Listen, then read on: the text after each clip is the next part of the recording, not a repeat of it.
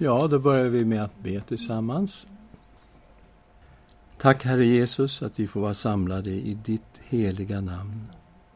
Tack för ditt löfte. Där två eller tre är församlade i ditt namn, där är du mitt ibland dem. Tack för att du är här, Jesus. Och vi ber, o Gud, att du fyller oss med din heliga Ande. Vi ber, Herre, att du talar till oss ifrån ditt ord och att du öppnar våra hjärtan. I Jesu Kristi namn. Amen. Ja, vi är en bit in nu i Hosea bok. Det är en bok som vi har placerat 755 till 725 ungefär, före Kristus. Vi vet att det handlar om det norra riket, Israel, där Samaria var huvudstad. Vi vet också att det norra riket gick under 722. Så det här är ju precis innan. Så Hosea blir då den sista profeten till Israel. Och folket fördes bort i fångenskap och riket upphörde att existera, faktiskt. Och här är några sammanfattande tankar kring kapitel 1 till 3 som vi gjorde förra gången. Gud har just beskrivit situationen i landet. Han hade lovat att han var villig att friköpa och förlåta sitt folk. Han ville inget hellre än att förnya sitt förbund med Israel. Från Guds sida var allt klart. Men Israel måste överge sin otrohet och hålla sig till sin Gud, Jahve. Det unika med de inledande kapitlen var att händelserna i profetens egen familj var en integrerad del av det profetiska budskapet till Israel. Och vi går nu in i de nästkommande elva kapitlen. Vi kommer inte att läsa det här vers, vers, utan vi kommer att se det mer som ett temastudium. Och det är inte helt fel, därför att det här är skrivet på ett väldigt hebreiskt sätt. Det är det cirkulära sättet att undervisa, där teman återkommer, repeteras genom texten. Och varje gång det repeteras så förstärks det. Det är så det hebreiska berättarsättet fungerar, även det arabiska för den delen. Så vi tar det första temat. Grunden till ett liv med Gud saknades. Så Vi tittar i 4.1. Hör Herrens ord, ni Israels barn, för Herren går till rätta med dem som bor i landet. För det finns ingen sanning och ingen kärlek och ingen kunskap om Gud i landet. Och det här är ju grundstenar, kan man säga. Kärleken, sanningen och kunskapen om Gud. Och om det saknas, ja, då får det ju oerhörda konsekvenser. Första delen av 4.6. Mitt folk går under av brist på kunskap. Och det är specifik kunskap om Gud. Och det skulle man kunna sätta på Sverige idag utan problem och se vad får det för konsekvenser för ett folk som inte känner Gud. I 6 och 6 läser vi Jag har min glädje i kärlek och inte i offer, kunskap om Gud mer än brännoffer. Och det här är en vers som Jesus använde i sin konfrontation med fariseerna. Att det här med religiositeten och frambära brännoffer här och brännoffer där och så, det räckte ingenstans. Utan det var hans glädje i kärleken, i barmhärtigheten och i kunskapen om Gud. Det här är grunden, så att säga. Saknas den, ja, då får det konsekvenser. Avguderiet förstår vi var utbrett. Vi har ju nyckelversen för hela Hosea bok där allting introduceras i kapitel 1, vers 2. Gå och skaffa dig en otrogen hustru och barn till er otrogen hustru, för landet har varit otroget och övergett Herren. Så vi vet ju då att i Hesea bok så liknas förbundet mellan Gud och Israel liknas vid ett äktenskapsförbund. Och när Israel tillbad andra gudar, då begick man andligt äktenskapsbrott och man var otrogna Herren. Kapitel 4, vers 12-14. Mitt folk frågar avgudar av trä och hämtar svar av sin stav. För en otuktsande har vilselett dem, så att de begår otukt och överger sin Gud. På bergens toppar offrar de, på höjderna tänder de rökelse, under ekar, popplar och terebinter, eftersom skuggan där är skön. Så begår era döttrar otukt och era sonhustrur otrohet. Jag kan inte straffa era döttrar för deras otukt eller era sonhustrur för deras otrohet. För männen går själva iväg med prostituerade och offrar med tempelflickor. Ett folk som inget förstår går under. Och här är vi nu inne i själva balsdyrkan som var en fruktbarhetsdyrkan. Man ville ha fruktbarhet på alla områden. Och där kom också tyvärr det sexuella in i samband med balstyrkan och det fanns tempeltärnor, läser vi om här, som ingick som en del i det hela. För man ville ha stora skördar och rik fruktbarhet hela tiden. Kapitel 8, vers 5 och 6. Din kalv är förkastlig, Samaria. Min vrede är upptänd mot dem. Hur länge ska de vara oförmögna till renhet? Kalven är från Israel. En hantverkare har gjort den. Den är ingen gud. Samarias kalv ska krossas till smulor. Så här är det alltså guldkalvarna. Den i Betel är det specifikt det handlar om här, men det fanns ju en också uppe i Dan, vet vi. Och Gud accepterar ingen tillbedjan av honom genom de här guldkalvarna. Det går inte. Och att den ska krossas till smulor, det visar ett samband med den guldkalv som Aron gjorde vid Sinai berg. Därför att efteråt, efter att Mose hade krossat stentavlorna, så var ju Guds dom detta att de krossade guldkalven och hällde den i vatten. Så att eh, det finns ett samband här mellan det här språket och vad som hände med den första guldkalven. Vi läser också kapitel 13, vers 1 och 2. När Efraim talade darrade man. Han upphöjde sig själv i Israel. Men han drog skuld över sig genom Bal och dog. Ändå fortsatte de att synda. De gjuter sig avgudabilder av sitt silver. Avgudar efter sitt eget förstånd, alltsammans verk av hantverkare. Folk säger om dem, de offrar människor, de kysser kalvar. Så här ser vi nu att avguderiet var verkligen utbrett i Israel.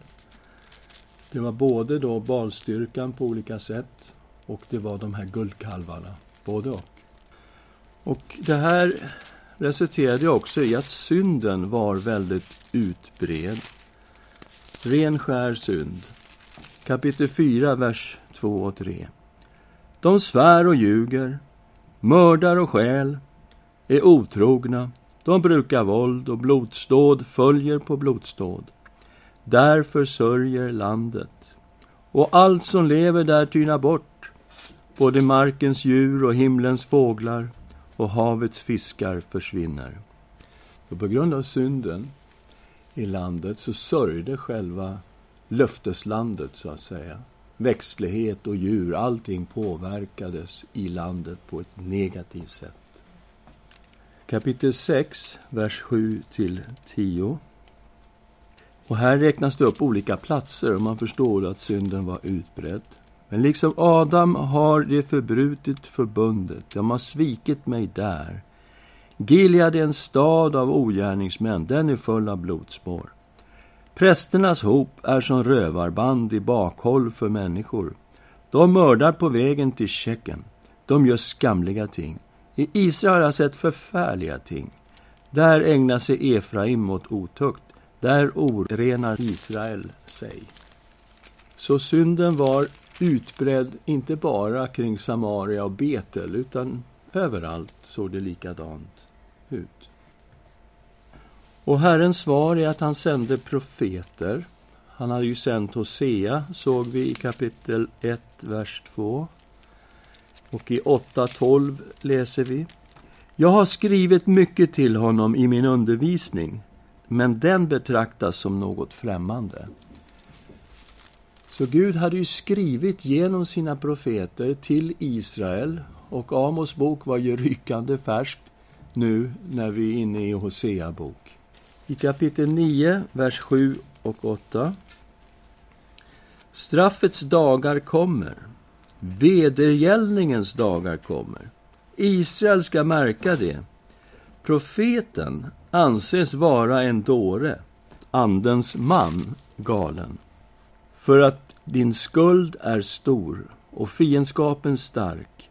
Profeten är Guds väktare över Efraim. Men snaror väntar honom på alla hans vägar och fiendskap i hans Guds hus. Så man tog inte emot profeterna, utan man bekämpade dem och sa de är galna, de, de behöver inte lyssna till de här. Så det var en inställning till Herrens profeter som inte alls var bra. alltså. I tolfte kapitlet läser vi vers 12 och 13. Här handlar det om Jakob som jämförs med Mose lite grann. Vi kommer att upptäcka det. Jakob flydde till Arams land. Israel tjänade för en kvinna. För en kvinnas skull vaktade han jorden. Genom en profet förde Herren Israel upp ur Egypten och genom en profet blev folket bevarat. Så här visar han på Moses som någonting väldigt bra i jämförelse med Jakob. Och att det var genom en profet som Gud befriade Israel och genom en profet bevarades folket också. Och det är Mose det handlar om. Och därför borde de lyssna till profeten Hosea. Guds ord som nu kom genom profeten Hosea. De ska inte betrakta profeterna som galna, utan de ska lyssna till Herrens ord genom sin profet. Och Det fanns en viss respons av profeten Hoseas arbete. Gud talade genom profeten, men halvhjärtad omvändelse, det var alltså Gud inte intresserad av. Han var inte intresserad av att de mitt i tillbedjan av Jahve hade kvar guldkalvarna och hade kvar sin tillbedjan av Baal och så. Det var han inte intresserad av. Kapitel 5, vers 6 och 7. Med får och oxar går de för att söka Herren, men de finner honom inte. Han har dragit sig undan ifrån dem. De har svikit Herren. De har fått barn som inte är hans. Nu ska nymånadsfesten förtära dem och deras åkrar. De här barnen som inte är Jahves, som inte är Herrens, kan vara fysiskt verkligen, för man ser vad som pågick här i balstyrkan. Att det föddes barn i allt detta, det förstår man ju. Men det kan också vara andliga barn, att balstyrkan spred sig. Färre och färre höll sig till Herren och tillbedjan av Baal var det som dominerade. Och det, då kan man tänka sig att de fick andliga barn i detta. Kapitel 6, vers 4-6. Vad ska jag göra med dig, Efraim? Vad ska jag göra med dig, Juda? Er kärlek är som morgondisen, som dagg som fort försvinner. Därför har jag gett mina hugg genom profeterna och dräpt dem genom orden från min mun. Så ska domen över dig gå fram i ljuset.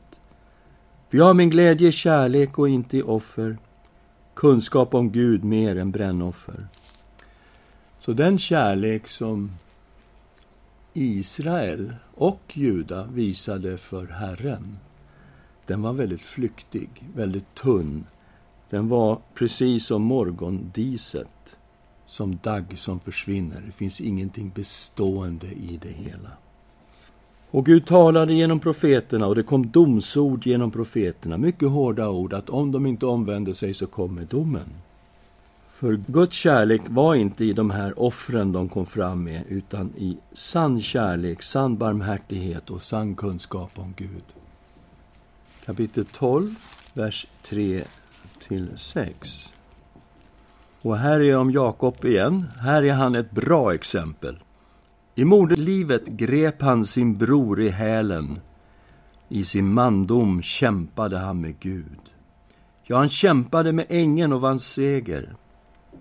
Han grät och bad honom om nåd. I Betel mötte han honom, och där talade han med oss. Herren Gud, Sebaot, Herren är hans namn. Så vänd om till din Gud, håll fast vid din kärlek och rätt och vänta ständigt på din Gud. Så här har vi Jakob. Han började inte bra. Han höll sin bror i hälen, den som bedrar. Han var väldigt krokig i början. Men vi vet också att han kämpade med Gud. Där vid vadstället vid Jabok så brottades han med Gud. Och han sa, jag släpper dig inte mer än att du välsignar mig. Och han fick sin välsignelse och han fick ett nytt namn, Israel. För du har kämpat med människor och Gud och du har vunnit seger. Och han blev en gudsman. Och i Betel, där guldkalven stod, det var ju där som Gud hade talat till Jakob och gett honom väldigt personliga löften. Samma löften som Gud gav till Abraham och Isak gav han till Jakob i Betel. Så, vänd om till din Gud, håll fast vid kärlek och rätt och vänta ständigt på din Gud. Här är ett exempel på Jakob. Gör som Jakob, kämpa med Gud, be om nåd och möt Gud. Då kommer det att förändras för Israel. Men det är det som krävs, sann omvändelse. Så halvhjärtad omvändelse dög inte. Gud skulle döma Israel. Kapitel 5, vers 1. Hör det här, ni präster. Lyssna, ni av Israels hus. Hör på, ni som hör till kungens hus. Domen gäller er. Så de ledande i landet skulle absolut inte klara sig undan. Det gällde adeln, det gällde kungen, det gällde prästerskapet. De kommer också att drabbas av Guds dom. Kapitel 9, vers 1-3. Gläd dig inte, Israel. Jubla inte som folken, för du har varit otrogen och kommit bort från din Gud. Du har älskat prostitutionens lön på alla tröskplatser. Logen och vinpressen ska inte föda dem. Vinet ska slå fel för dem. De ska inte bo i Herrens land. Efraim måste tillbaka till Egypten och i Assyrien ska de äta oren mat. Så det här med platserna, prostitutionens lön, det handlar om tröskplatser, det handlar om loger, det handlar om vinpress. Det här är platser där man skördade, där man tog hand om skörden. Och det är också här som balstyrkan finns med i bilden. Och resultatet är att de kommer till Assyrien. Det är vad som kommer att hända i slutet. Kapitel 10, vers 5-7. De som bor i Samaria ska vara rädda för kalven i Betaven. Folket ska sörja över den. Gudaprästerna ska darra eftersom deras härlighet ska föras bort i fångenskap. Också det ska föras till Assyrien som en gåva åt den store kungen. Skam ska Efraim få, Israel ska komma på skam med sina planer. Och den här kalven som de ska vara rädda för, det är guldkalven står att den finns i Bet-Aven, som betyder syndens hus. Men det är alltså en omskrivning av profeten av Bet-El, Guds hus. Och den här kalven ska också bort i fångenskap. Den ska föras till Assyrien som en gåva åt den store kungen. Så själva guldkalven kommer att föras iväg som någon sorts trofé till Assyrien tillsammans med folket som förs i fångenskap. I vers 14 och 15 kapitel 10. Stridslarm ska stiga bland dina stammar och alla dina fästen ska ödeläggas. Så när Bet Arbel ödelades av Shalman på stridens dag och mödrar och barn krossas, så ska Betel göra med er för er stora ondskas skull. När gryningen kommer är det förbi, förbi med Israels kung. Och här är det exempel från Bet Arbel. Och vi förstår att det här hör till den invasion som assyrierna gjorde i norra delen av Israel 732. Kungen står det, han hette Tiglat Peleser, förstår vi från Andra Konungaboken. Men här står det att det var Shalman som eh, utförde den här erövringen. Shalman är säkerligen sonen till Tiglat Peleser. Sonen hette Shalmaneser, så det är ju Shalman. Han blev kung 727 det här är alltså 732, fem år innan han blir kung. Säkerligen är sonen tronföljaren den som är generalen när de intar den norra delen av landet. Så Shalman fanns säkerligen med, men Tiglat Peleser var kung. Och Shalman var den som, så att säga, ledde arméerna. För Bet Arbel ödelades av Shalmans på stridens dag. Och på samma sätt säger profeten, alla dina fästen ska ödeläggas, som när Bet Arbel ödelades.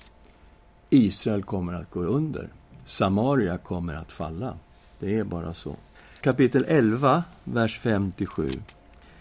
De ska inte få vända tillbaka till Egyptens land, utan Asur ska bli deras kung, eftersom de vägrade att omvända sig. Svärdet ska rasa i deras städer och förstöra deras bommar och frossa omkring sig för deras onda planers skull. Mitt folk hänger fast vid sin otrohet mot mig. Hur man än kallar dem, till den som är där ovan upphöjer ändå ingen honom. Så det är en katastrofal situation som målas upp här. En fullständig avfällighet från tillbedjan av Jahve, eller sann tillbedjan av Jahve. Och de ska till Asur. De ska till Assyrien. Det är bestämt nu. Juda då? Ja, Juda figurerar lite här och där i, i Hosea bok. I 1 och 7 fick vi lära oss att Gud skulle rädda judar på ett mirakulöst sätt att det skulle inte gå under då på samma sätt som Israel. Han säger i 1 och 7. Men över Judahus ska jag förbarma mig. Jag ska frälsa dem genom Herren deras Gud. Men jag ska inte frälsa dem genom båge och svärd e- eller krig, inte genom hästar och ryttare. Så, vi förstod att det här var någonting som uppfylldes 701 f.Kr. Det är alltså lite senare. När assyrierna faktiskt intar flera städer i Juda och man belägrar Jerusalem.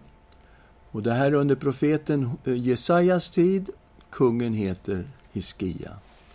Och Hiskia går inför Herren i bön. Och så säger Gud, jag kommer att rädda staden. Assyriens kung kommer inte att skjuta vare sig pil eller lägga upp belägringsvall, utan han kommer att gå tillbaka samma väg som han kom. Och allt det här läste vi tidigare i Andra Konungaboken. Så det är säkert den räddningen, mirakulösa räddningen som Gud gjorde. Det står att det var 185 000 man ifrån Assyriens armé som dog där utanför Jerusalem genom Herrens ängel. Och det var på en enda natt. Så Juda var i farozonen, men alltså inte riktigt i samma situation ändå som Israel. Gud ville på något sätt försöka rädda Juda. I 4.15 läser vi Om du Israel vill begå otukt, så låt inte Juda dra på sig skuld. Gå inte till Gilgal, dra inte upp till Bet-aven, svär inte så sant Herren lever. Så dra inte in Juda i ditt avguderi, Israel. Sprid inte din livsstil till Juda, för de är tydligen inte lika illa ute än. Men, kapitel 5, vers 5. Israels stolthet vittnar emot honom. Israel och Efraim kommer på fall genom sin missgärning. Också Juda kommer på fall med dem. Så det fanns ju Eh, problem med avguderiet också i Juda. Och det vet vi. Därför att kung Hiskia, han gör ju sen en reform. Där han river ner alla altaren som var resta till andra gudar. Och den reformen läser vi också om i Andra Konungaboken. Och vi kan se att det fanns avguderi i Juda ordentligt också vid den här tiden, men de var inte riktigt lika illa ute. Kapitel 6, vers 4. Vad ska jag göra med dig, Efraim? Vad ska jag göra med dig, Juda? Er kärlek är som morgondiset, som daggen som fort försvinner. Så, Juda och Israel var egentligen i samma båt. Samma problem som fanns i Israel fanns också i Juda. Kapitel 12, vers 2. Men Herren ska gå till rätta med Juda och straffa Jakob efter hans vägar och ge honom efter hans gärningar. Så Juda kommer inte att komma undan. Gud kommer inte släppa detta med avguderiet i Juda heller. Och vi vet ju att slutgiltigt 586 så kommer ju de babyloniska herrarna och förstör Jerusalem, förstör templet och för Juda in i fångenskap till Babylon. Men det ligger alltså mycket senare.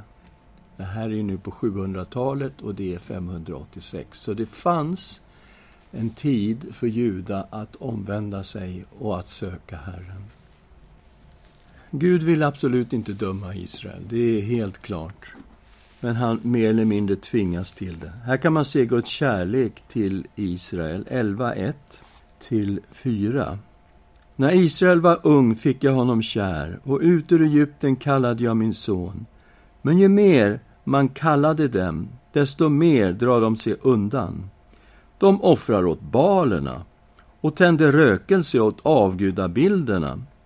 Ändå var det jag som lärde Efraim att gå, som tog dem i mina armar, men de förstod inte att jag ville hela dem. Med lena band drog jag dem, med kärlekens band. Jag var för dem lik den som lättar oket över deras nackar. Jag böjde mig ner till dem och gav dem mat. Så här ser vi ju Guds innerliga kärlek till Israel. När han var ung fick jag honom kär och ut ur Egypten kallade jag min son. Och här har vi hela uttåget och alltihopa ligger i de här verserna. Och han beskriver sig själv som en pappa som tar hand om lille Israel och plåstrar om honom och ger honom mat och så här.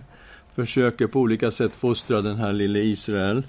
Men responsen är, de offrade åt balerna och de tände rökelse åt avgudabilderna. Också Guds vånda inför att döma sitt folk, kapitel 11, vers 8 och 9. Hur ska jag kunna överge dig, Efraim? Hur ska jag kunna lämna dig, Israel? Hur ska jag kunna göra med dig som med Adma och behandla dig som Sebojim? Och det här är troligtvis städer som gick under tillsammans med Sodom och Gomorra. Och det förstår vi när vi tittar in i femte Mosebok och läser om just eh, hur Gud förgjorde Sodom och Gomorra. Mitt hjärta vänder sig i mig. All min barmhärtighet vaknar. Jag vill inte utföra min brinnande vrede. Jag vill inte ödelägga Efraim igen. För jag är Gud och inte en människa. Jag är helig bland er och vill inte komma med vrede. Så här är Guds hjärta för Israel. Hur ska han kunna låta domen drabba dem på det här sättet som kommer att ske när assyrierna intar landet och fullständigt då eh, straffar Israel på alla tänkbara sätt. Vi har nu situationen väldigt tydlig framför oss. Så trots att det såg ut så här så fanns alltså en möjlighet för Israel att omvända sig hela tiden. Gud vill alltså förnya äktenskapsförbundet med sitt folk. Det var det vi såg i kapitel 2, hur långt Gud var villig att gå för att förnya sitt äktenskapsförbund med Israel. Så det fanns möjlighet till räddning. Vi läser 5.15 till 6.3. Jag går min väg. Jag återvänder till min boning tills de erkänner sin skuld och söker mitt ansikte. I nöden ska de vända sig till mig. Det är vad Gud säger. Så kommer ett sånt gensvar, troligtvis från profeten Hosea eller från kvarlevan, alltså troende människor. Kom, låt oss vända om till Herren, för han har rivit oss. Han ska också hela oss. Han har slagit oss. Han ska också förbinda oss.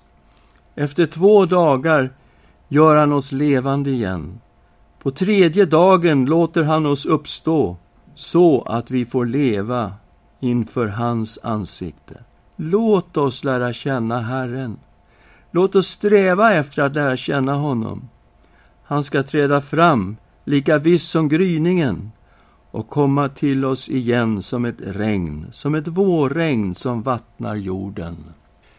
Det är så otroligt vackert hur, hur de troende, eller hur profeten, säger kom, låt oss gå tillbaka till Jahve. Låt oss vända om till Herren.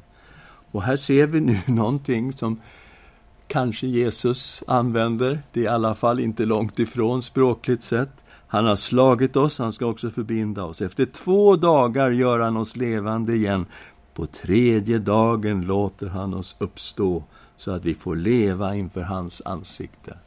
Mycket möjligt att Jesus kopplar här till sin egen situation. Så det fanns möjlighet till räddning. Vi läser också i 10, 12-13. Så åt er i rättfärdighet, skörda efter kärlekens bud, bryter ny mark.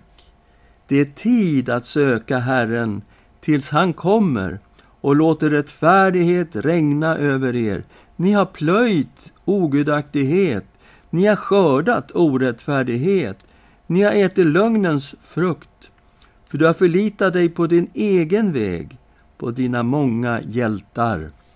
Och här är återigen en uppmaning till folket. Det har med fruktbarhet att göra, som var en så stor tanke här.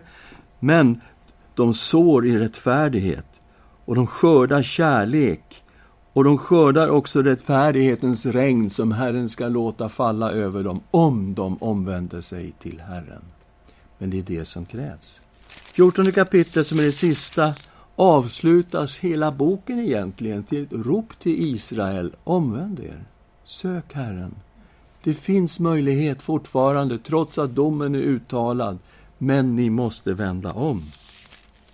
14.2. Vänd om, Israel, till Herren din Gud.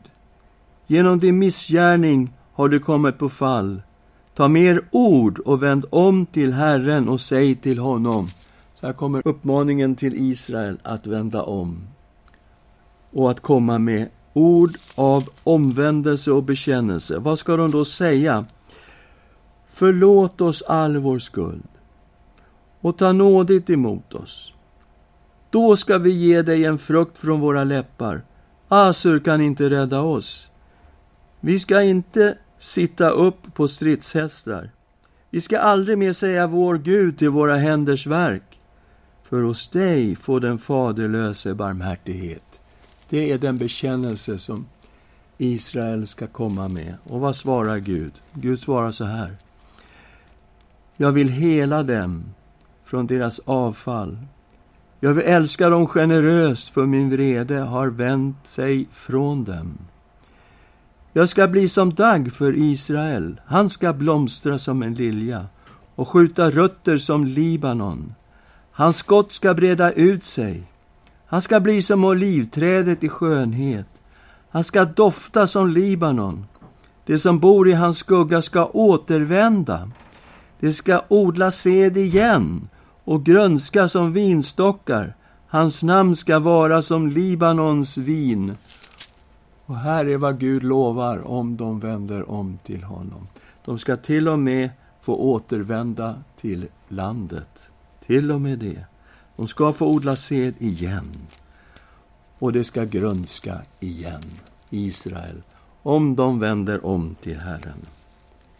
Och Gud säger i nionde versen, Efraim, vad har jag mer med avgudar att göra? Jag ska svara honom och ta mig an honom. Jag är som en grönskande cypress. Hos mig finner du din frukt. Det är vad Gud säger. Så kommer sista versen som är en sorts sammanfattande efterskrift. Den som är vis förstår detta. Den förståndige besinnar det. För Herrens vägar är rätta, och där vandrar de rättfärdiga. Men syndarna kommer där på fall. Så syndarna på Herrens väg kommer på fall, men Herrens väg, den är den rätta, och där vandrar de som följer honom. Ja, vi försöker sammanfatta den här delen nu, kapitel 4 till 14. Gud älskade Israel. Ända till slutet fanns möjlighet för Israel att vända om till Herren. Gud tvingade inte Israel, utan han vädjade och kallade. När Israel höll fast vid symbolstyrkan och vid guldkalvarna så kom domen som Gud varnat för genom sina profeter. Samaria föll 722 f.Kr. och folket fördes i fångenskap till Assyrien. Det norra riket, Israel, upphörde därmed att existera. Trots detta fanns det hopp för de troende att en dag få återvända till landet. Så här är en sammanfattning av den delen av boken, sista delen. Men vi har ju också här citat från Hosea bok i Nya testamentet. Och vi ska se lite snabbt här nu hur de här citaten ser ut. Vi har Hosea 11.1. När Israel var ung fick jag honom kär och ut ur Egypten kallade jag min son. Och i Hosea bok så syftar den här boken helt klart på Israel som då kallas ut ur Egypten och Israel kallas här då för Guds son. Men Matteus, han citerar den här versen när Josef, Maria och Jesusbarnet kommer tillbaks ifrån Egypten, det sista delen av versen, och ut ur Egypten kallade jag min son. Och man tänker, hur kan Matteus använda den här versen som väldigt tydligt handlar om Israel i sitt sammanhang och låta den syfta på Jesus som Guds son? Likheten finns ju. Israel kommer ut ur fångenskapen i Egypten, de kommer till löfteslandet. Jesus, Josef, Maria kommer från Egypten till löfteslandet. Så här har vi ju en likhet. Men jag tror en förutsättning för Matteus sätt att tolka Hosea 11 och 1 det är att Jesus faktiskt representerade Israel. Det är en intressant tanke som vi inte är så vana vid. Vi är tacksamma över att han representerade alla folk, inklusive svenskar, när han offrade sig själv på korset. Så det har vi inga problem med. Men vi är lite mer ovana vid tanken att Jesus faktiskt representerar Israel. Och det finns ett starkt stöd för detta när man tittar på Herrens tjänare i slutet av Jesaja bok, med början i kapitel 42 och framåt. Därför att Herrens tjänare i Jesaja bok, den handlar ofta om en person, en individ, och vi vet att det är Kristus som är Herrens tjänare. Men på ett par ställen är det väldigt tydligt att Herrens tjänare är Israel. Och, och, att det är en person, det ser vi i Isaiah 42, 1-7, 49, 1-6, 50, 3-9, 52, 13-53, 12. Men att det är Israel, det ser vi i Jesaja 44, 1 och 44, 21. Och sen har vi detta med att de här avsnitten om Herrens tjänare är ju citerade och hänvisade till i Nya testamentet på många ställen. Och varje gång syftar det på Jesus i Nya testamentet, varenda gång. Matteus 12, 15, 21, Lukas 2, 29, 32, Apostlagärningarna 3 och 13, Apostlagärningarna 3, 26, Första Petrus 2, 21-25. Och det innebär ju då att Jesus är Herrens tjänare, samtidigt är Israel Herrens tjänare. Och det måste betyda att Jesus då representerar Israel inför Gud. Och då är det väldigt rimligt att göra som Matteus gör, nämligen att låta Hosea 11.1 syfta på Jesus som Guds son. Så jag tycker han gör helt rätt när han eh, citerar den versen i Matteus kapitel 2, vers 15. Här har vi ett citat från Hosea 13.14. Från dödsrikets våld ska jag friköpa dem, från döden ska jag återlösa dem. Du död, var är dina plågor? Du dödsrike, var är din udd? Och eh, här använder Paulus den här i Första Korinthierbrevet 15. Han använder sista delen av versen. Men Paulus gör också någonting annat. Han tar en vers ifrån Jesaja 25 och 8, så bakar han ihop det med den här versen och får det se ut som ett enda citat. Så han tar alltså två citat, Jesaja 25 och 8 och den här ifrån Hosea. Och han säger då, döden är uppslukad, du död, var är din seger? Du död, var är din udd? Och Paulus använder den här versen från Hosea för att visa att döden nu är besegrad. Och ett annat citat, det är den som Jesus använder. Vi har min glädje i kärlek och inte i offer, kunskap om Gud mer än brännoffer. Och det här är Jesu konfrontation med fariseerna. Vi har det i Matteus 9.13 och Matteus 12 och 7. Och Jesus använder egentligen versen på ett väldigt liknande sätt som Hosea gör. Nämligen att den här religiositeten, att bära fram offer och så, det kommer ingenstans jämfört med kärleken, barmhärtigheten och kunskapen om Gud. Och eh, slutligen har vi ett citat som vi har tittat på djupt tidigare. Och det ska ske att på platsen där det sades till dem, ni är inte mitt folk, ska det sägas till dem, ni är den levande Gudens barn. Men det är Hosea 1 och 10.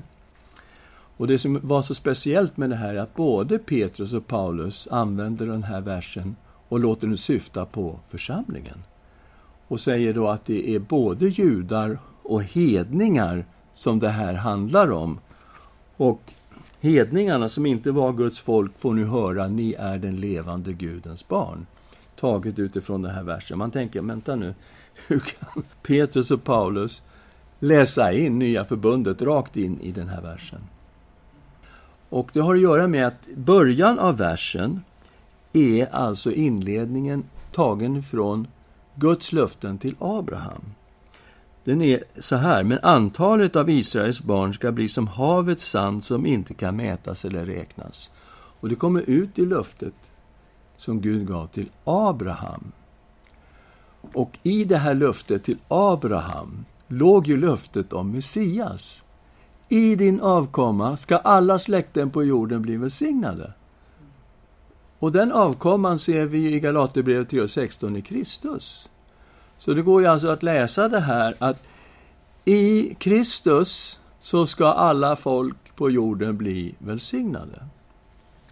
I din avkomma, i Kristus, ska alla folk på jorden bli välsignade. Och det är klart, tar man in löftena till Abraham, som då i början av den här versen i Hosea, ja, då blir det ju väldigt rimligt helt plötsligt att läsa som Petrus och Paulus har gjort. Och det ska ske på den platsen där det sades till dem, ni är inte mitt folk, ska det sägas till dem, ni är den levande Gudens barn. Och så ser vi också teman i Hosea bok som återfinns i Nya testamentet. Och vi har den här märkliga situationen i Hosea kapitel 3, där profeten uppmanas att gå iväg och köpa tillbaka sin hustru, som då lever närmast som en slavinna åt en annan man. Och han betalar en, en, ett belopp för Gomer som liknar det belopp som man betalade för att köpa fri en slavinna. Och här har vi nu Nya testamentet. Vi har blivit friköpta från slaveri med Jesu dyra blod. 1 Petrus 1, 18 och 19. Det var inte med guld och silver vi blev friköpta från ett meningslöst liv som vi ärvde från våra fäder, utan det var med Kristi dyra blod. Och i Hosea möter vi ett annat viktigt tema. Det är Guds äktenskapsrelation med sitt folk Israel. Och hur Gud var villig att förnya äktenskapsrelationen. Vi läste om det i kapitel 2, vers 19. Jag ska trolova dig med mig för evigt. Jag ska trolova dig med mig i rätt och rättfärdighet, i kärlek och barmhärtighet. Jag ska trolova dig med mig i trohet, och du ska känna Herren. Och när vi kommer till Nya testamentet ser vi församlingen som en brud åt Kristus, och Kristus är brudgummen, och vi är trolovade med Kristus, och en dag ska det bli ett jättebröllop när Jesus kommer tillbaka. Så att eh, här har vi också teman ifrån Hosea bok som vi upptäcker i Nya testamentet. Det är inte rena citat, men det är begrepp. Det är så vi återfinner dem där, uppfyllda i Kristus. Då ber vi tillsammans. Tack, Herre, för att du är trofast till ditt ord. Vi vet att du gång på gång varnade ditt folk genom dina profeter. Och du berättade i detalj vad som skulle hända om de inte omvände sig. Och så ser vi konsekvenserna. Hur det norra riket gick under, hur folket fördes bort i fångenskap och det norra riket till och med upphörde att existera som rike. Herre, vi, vi förstår den sorg som du kände och som vi läser om också i Hosea bok. Hur du var så ovillig att låta detta ske. Men i din, din förbundsrelation med Israel så fanns det ingenting annat än just detta att domen måste komma. Och vi tänker på oss själva, Herre, hur du kallar oss till omvändelse. Du kallar oss till trohet mot dig. Du kallar oss till en äktenskapsrelation med dig som en församling där du är vår brudgum och vi är din brud. Herre, hjälp oss att vara trogna dig och komma ihåg att du har betalat det dyraste av alla pris för att köpa oss fria från slaveri, nämligen ditt eget blod. Tack Jesus Kristus för ditt dyra blod. I Jesu Kristi namn. Amen.